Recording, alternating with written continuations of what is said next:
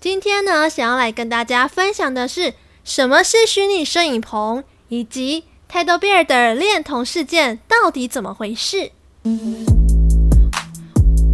嗨，欢迎收听凭感觉动作，我是椅子。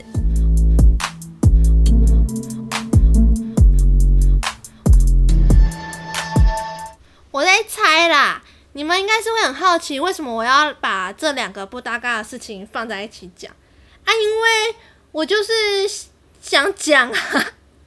而且我节目之前就没讲过没，然后我就觉得很适合拿来做一下分享跟讨论啊，又加上我下个礼拜有点想要讲其他的事情，所以就干脆啦，一次全部混在一起，然后做做成一集，跟大家介绍一下我的想法。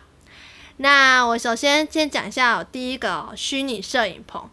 前阵子我的同事啊，他就偷偷的跑过来，然后跟我讲说：“哎，我跟你讲哦，有个小八卦。”我说：“啊，什么什么什么什么？”你知道，欧巴上心态就开始，他就开始说：“哎，你知道吗？那个橘子集团啊，他们有打造一个千万级别的虚拟摄影棚呢，很厉害哦，而且他们的名字还叫 G Studio。”就是 A B C D E F G 的那个 G， 然后 Studio 这样子呢，然后我想说，哇塞，千万级别哦，哦，感觉很不一样哦。那我对于虚拟摄影棚的第一个印象应该是木曜四超玩，他们之前有去梦想动画拍《一日梦想》嘛，就那一集，哎，如果大家没看了，可以赶快去看一下。哎，我是没有业配，但是我就想讲一下。就是我就是看了那一集，我才知道哦，原来就别家的动画公司是有这么高科技的设备啊，因为那是在台北嘛，就不一样。我就是那时候看完那一整集之后，我就觉得哇，虚拟摄影棚感觉很高级耶，感觉就是什么外星人会进驻在那边，然后在那边研发新的高科技设备啊，然后研发一些高科技的机密啊，什么机械文件什么什么之类的啊。那我就觉得哦，那嗯，千万级别的话应该是不一样哦。那嗯，我就去看一下橘子集团他们发出来的新闻稿。那我看一看，我看一下他们的新闻稿里面的图片啊，我就想说，天哪，这也太高级了吧！不愧就是千万级别的，那个空间真的是有够大。它不管是天花板有挑高。然后呢，它的墙面也都是全部漆成蓝色的。重点就是它的角落，不是通常一般摄影棚都会有一些呃九十度的那种小角胶吗？但是虚拟摄影棚不一样，它不一样哦，它是想要打造三百六十度零死角的概念，很屌吧？你可以在里面滚来滚去耶。哦，先。呃，对，好，我确我不确定能不能这样子啦，但是呢，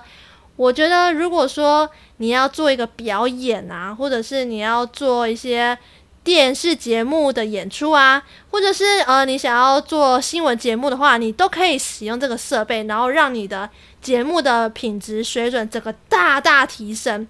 呃，好像前几天吧，我不是有在我的 I G 上面有发了一个限时动态，就是。有一个伴爱，他在跳舞，然后他的背景颜色就是改成呃导演或者是制作人他们想要改的背景。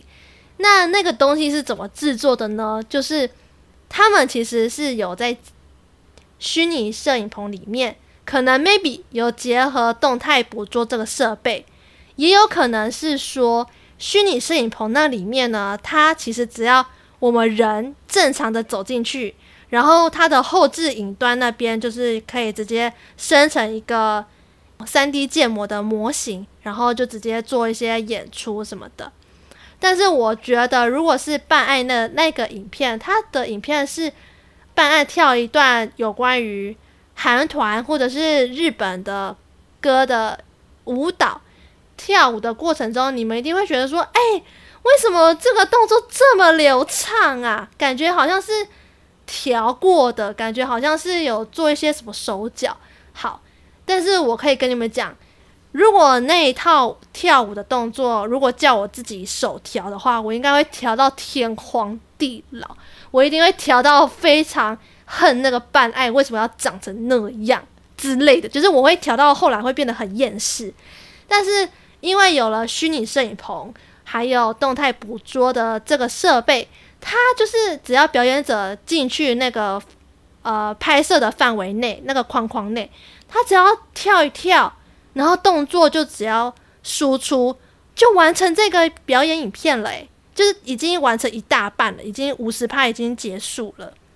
好，那接着呢就只是剩下后置的影像合成而已。那后置影像合成，因为它的旁边都会有一些呃它它的背景都是绿全绿或者是全蓝，所以你在后置在 A E 上合成的时候，你只要一键消除背景，然后替换上制作人或者是主管想要叫你合的照片就可以了啊。然后它的剩下一些旁边有一些什么呃圈圈啊，小三角形蹦出来啊，什么正方形跳出来什么之类，这种都是 A E 后置在做额外的加成。那加了这些，哎，你的影片整个水准大大提升耶，然后也会让人家觉得哦很新奇很有趣，感觉连 VTuber 都可以做到这么流畅的韩团的舞蹈动作或者日本舞团的动作，很棒耶，就是会让人有种为之一亮的感觉。对，这就是虚拟摄影棚的应用啦。它也可以其实放在呃，像我们现在在看新闻主播在播报的时候，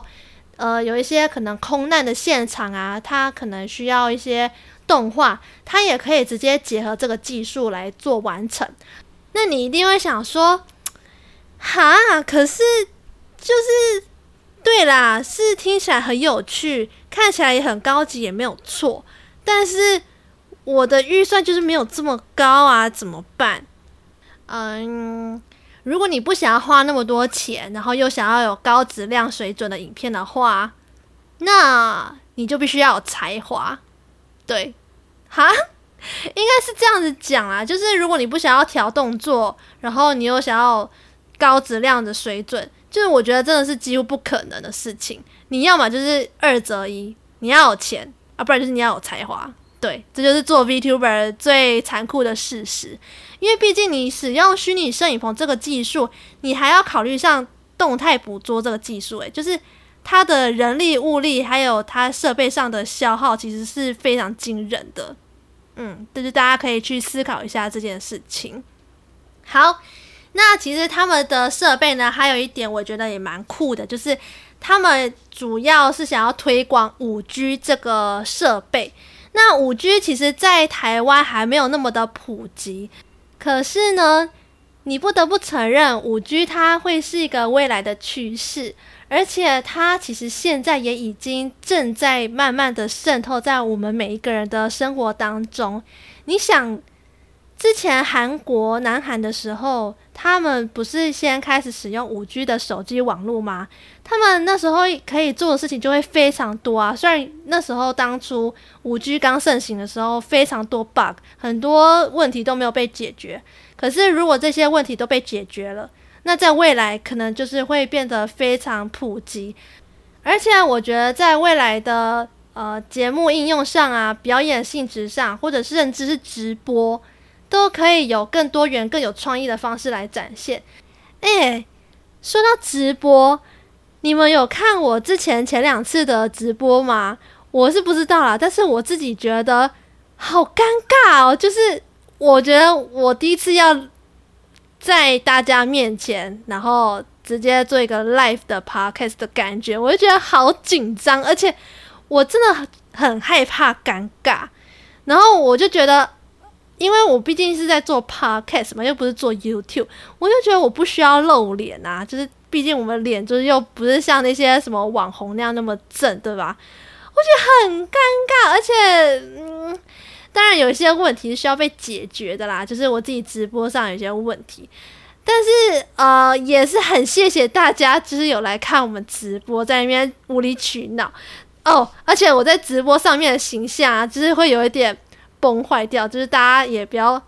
他呃，可能就是因为有一些效果需要做一下嘛，所以大家就嗯，凭感觉看一看就好了啦。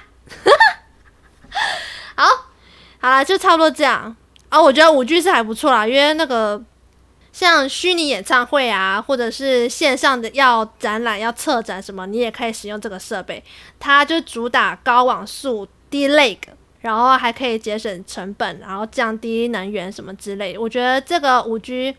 嗯，我现在还会观望一下，因为毕竟现在台湾也没有那么多 五 G 的东西，或者是架设站可以使用什么之类的，就还没有普及啦。所以我觉得，嗯，如果我之后要换手机的话，我应该也会换 五 G 的吧，但是可能要一两年之后，或 maybe 三年之后。对，好，这就是第一则有关于橘子集团要打造千万集团的啊，不，千万集打造千万虚拟摄影棚的新闻想法。好，那在讲第二件事情之前呢，我刚刚还去吃了巧克力蛋卷，好好吃。来，我就想要来冲淡一下，就是要讲第二件事情的沉重心情没？就是因为第二件事情，呃 ，Tedobear 的恋童事件啊，就比较沉重一点。它的沉重分数，我觉得可以给个大概呃四点五或五颗星吧，就是这么沉重。啊，满分就是五颗星这样。好，那这件事情呢，我从事情的刚开始怎么发生的讲起好了。就是呢，之前在 VTuber 圈里面有一位叫做 Tedobear 的 VTuber 在 Twitter 上面发表了有关于恋童的文章。那很多人看过这个文章之后呢，有表达出他们非常不爽、不舒服、不满意的感觉。那我觉得应该是有蛮多创作者已经知道这件事情了啦，因为之前 sub 有种 subway 就是有在我们的创作者的群组里面有讨论这件事情，那也有导致很多创作者群起愤慨，然后要去做检举啊，或者是批评啊什么什么的行为。好，那我我直接先呃先跳出来看Tedobear 这个 VTuber 这个人他的前世今生好了。好，其实他原本不叫做 Tedobear， 其实他原本的皮，他的外皮是虚拟熊头。那他本来的频道风格就是游走在黄标尺度的恶搞风格，很多人会喜欢他，很多粉丝会被他圈粉，就是因为他有强烈的 R 十八 的风格，还有干话口条，就让很多人觉得哇好赞哦，就是有一种类似国动或者是统神的风格，有一点类似啦，我不确定 有, 有没有一样、哦、但是我觉得类似。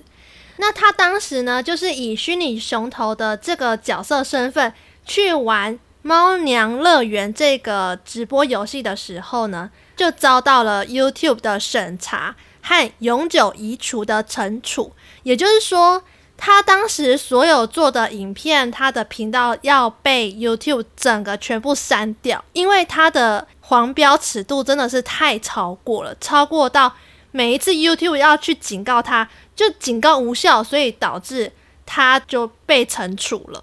所以说我当时对于虚拟熊头的第一个印象呢，其实不是说什么他玩了什么什么游戏，而是说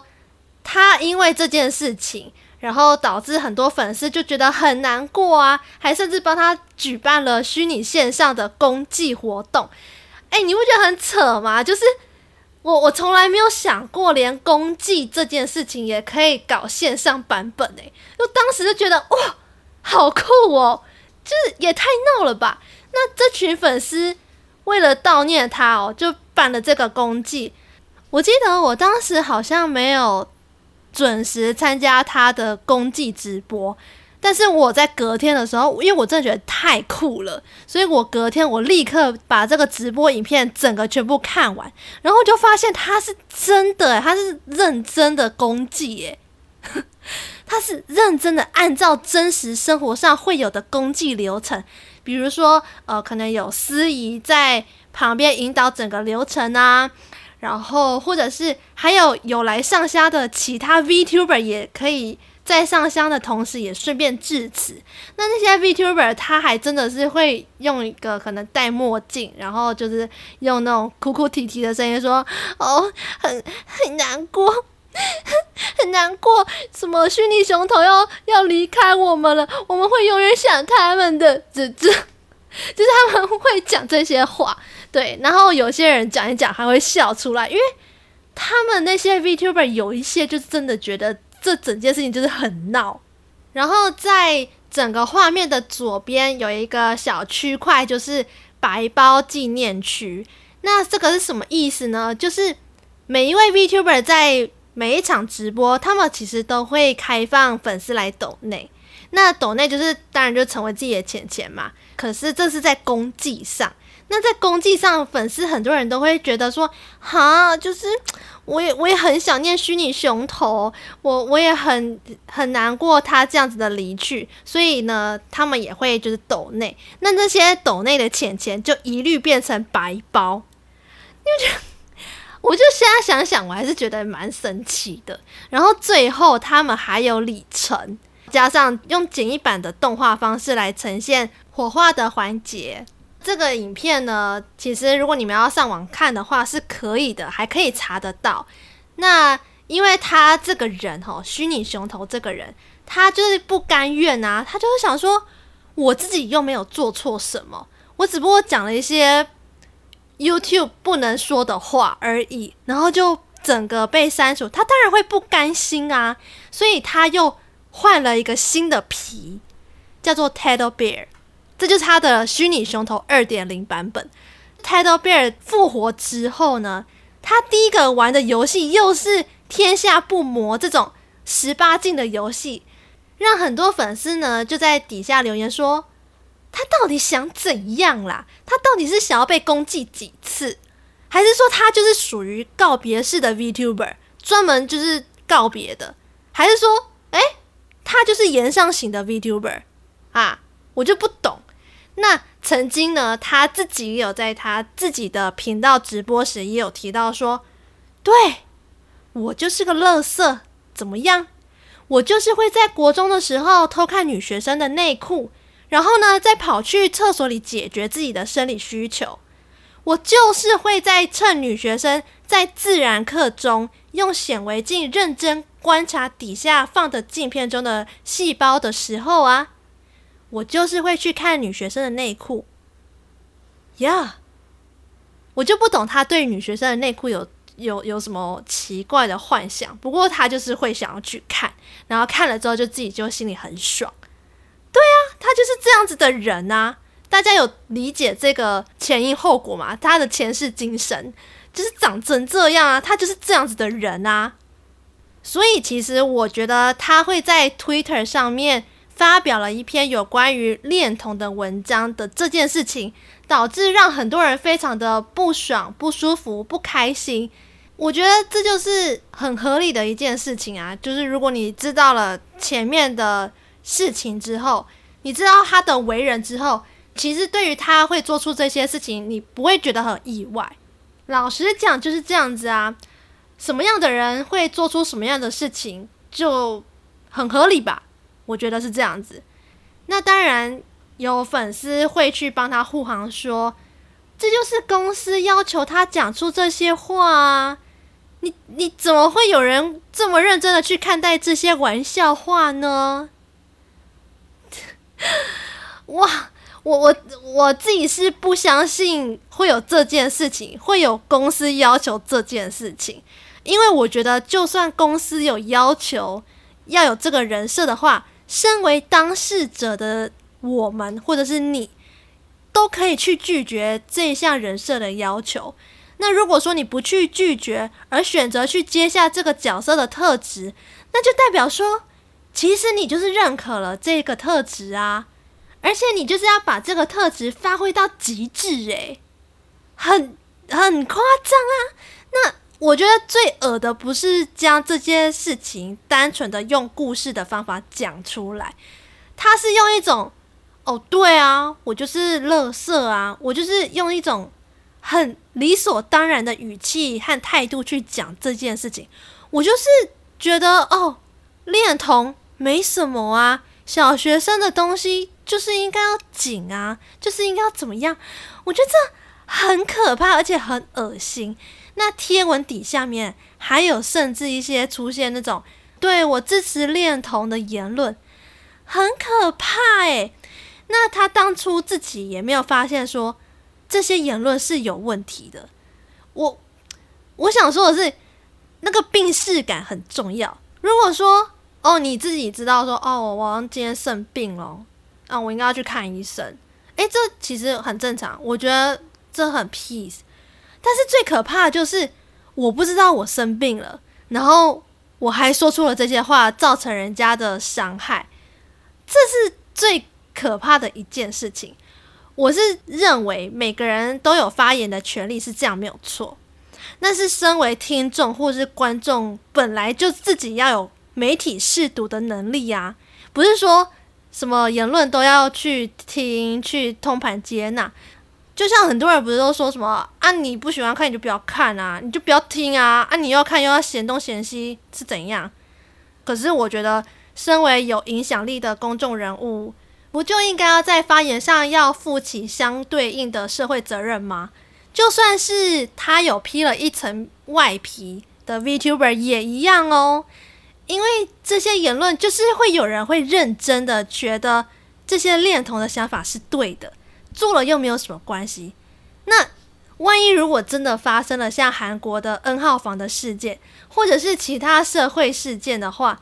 你当事者你可能不会觉得这有什么，因为你不是受害者，因为虚拟熊头不是受害者。如果站在受害者的角度去思考去想他们的心理层面会是怎么样的话，他们可能会受伤，他们可能会觉得很不舒服，那都不是局外人可以去想象得到，就连我我也没有办法去想象，因为我从我没有经历过这样的事情，我也没有办法想象那个曾经经历过这样子事情的人，他的心理层面有有多大的创伤。当然我也相信这个世界上啊也有人可能就是不想要去站在受害者的角度去思考去做事情，那嗯，这种人我就统称为垃圾好了，就是我我也不知道该说什么。在二次元的世界里啊，你要喜欢小朋友，是个萝莉控，你是个正太控，我觉得都很 OK， 因为就连我我也会觉得他们很可爱，我觉得这都很正常。但是把这份喜欢就留在二次元就好了，也不要说出什么对萝莉有什么性倾向的言论啊什么之类，我觉得这也不好，因为说者无意，听者可能有心啊。如果要是越界了，把这种喜欢小朋友的这种事情放到三次元的话，放在我们的现实生活中的话，那就是恋童了耶。你如果在现实生活中然后对一个小学生说出有关于哦我喜欢你那边的呃言论的话，这个会可能很可怕哦。嗯，虽然说虚拟的世界有越来越扩张的趋势，也因为很多人都知道在虚拟的世界中可以完成现实生活中不能完成的事情，因为他们就想要弥补现实生活中的缺憾嘛。但是我觉得虚拟跟现实的说话做事的尺寸拿捏还是要有一个限度，而不是说什么话都能说，什么玩笑都可以开。光是这一点啊，不管是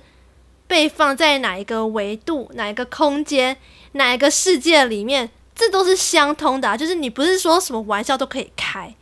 而且身为听众或者是观众的我们，也要去学会分辨这些在世界上这些奇形怪状的言论，就是太奇怪的真的是可以先不用接收到。对，你可以来听我 podcast 呀、yeah!先来顺便置入一波。那虽然后来我是知道说很多创作者啊，或者是 VTuber 啊，或者是相关的粉丝都有去检举，去打一一三妇幼专线去处理这件事情。事后呢，这位虚拟熊头 二点零 版本，也就是 Tedobear 呢，也有在自己的 YouTube 的频道直播上面愿意道歉，然后也愿意把那集直播收到的所有抖内全部捐出去，甚至也有在他自己的 Twitter 上面呢有发表了一篇特别声明稿，然后说哦，在这一场表演当中呢，他没有任何儿童受到压迫或伤害，那未来也更不会有。如果对于这次的表演纯属娱乐的性质有造成任何的不适的话呢，就敬请见谅。哈，就是我就想说，所以你就是只要再发了一篇特别声明稿，然后你就想要试图抹平这个事情了吗？我觉得很问号诶。那我在滑下面有一则留言，其中这一则留言是跟我的观点蛮像的，那它的内容是这样子的哦。他说，恋童人设这种东西其实已经在危险边缘徘徊了。有一名导演詹姆斯·冈恩之前呢就被挖出推特数则儿童性交玩笑推文，差点就被封杀了，最后也是因为道歉才勉强止血。他是一位很有才华的导演，相信很多人都也知道那只是个玩笑话，但是身在有道德规范的文明社会里面呢，我们都应该要知道什么玩笑开不得。但是人们又是健忘的，而道歉真的是已经是最低成本的做法。就算有那么多人去检举他，去打一一三妇幼专线，但是这个加害人他只是随意的去讲这些言论，而没有去真的做的话，说真的，他们其实也不用去负什么实质上的法律责任，因为就连妇幼专线他们自己也有说，哦，因为他真的没有去真的做那件事情啊，所以不能对他起诉。这样也的确，道歉就是最低成本的做法。但是，要是如果说道歉真的有用的话，那这个世界上为什么还需要警察嘞？为什么这个社会上还是有发生这些社会案件？就玩笑这个东西哦，如果让人造成不舒服的话，那不叫玩笑，那叫骚扰。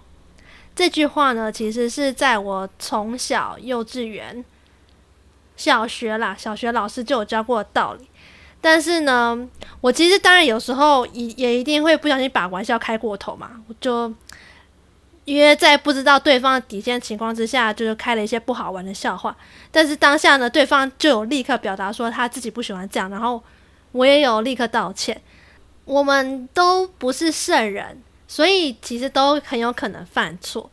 但是吼，有一些事情就是变成大人之后绝对不能做的事情，绝对不能说的话，那些事情如果一旦做了，就很有可能不是道歉就能够解决的事情，是可能更严重。我觉得也有一句话，有一个粉丝他的留言是蛮好的，他说情感这个东西它一向就是一个非常复杂的事物，它其中存在的是露骨的阴郁的本能，但是可贵的是我们应该要有思考能力，我们是有的，而且我们能够做选择，我们可以选择努力的去理解别人，也可以去选择不用尖锐的字眼去攻击别人，也可以选择不要把自己的欲望强加在人家的身上。人与人之间的相处很难不受伤，但是如果说我们能够在每一次的过错中学习到什么，那么这个世界也会变得越来越温柔吧。嗯，这整件事情呢，可以去探讨的地方有很多，你也可以用不同的角度去切入去思考。但是呢，以我的角度来看的话，如果知道这个人他原本的个性，他原本的人格，他的作为是怎么样的话，他会做出这样子的行为，我老实讲我不意外。可是呢，身为听众观众的我们，我们可以去选择不要去看，我们也可以去选择去做出一些、呃、比如说检举的行为。有了反恋童的言论，当然也一定会有支持恋童的言论。那那些支持恋童言论的那些人，你可以知道说，哦，我们其实更应该要去重视恋童在这个社会上的问题，你可以去重视，可以去想办法拯救那些儿童等等等。那些大人如果没有救的话，那也不需要救了。对，好，虽然有点小沉重啦，但是呢，这就是我对于 Tedobear 的恋童事件的想法。那不知道你的想法会是什么呢？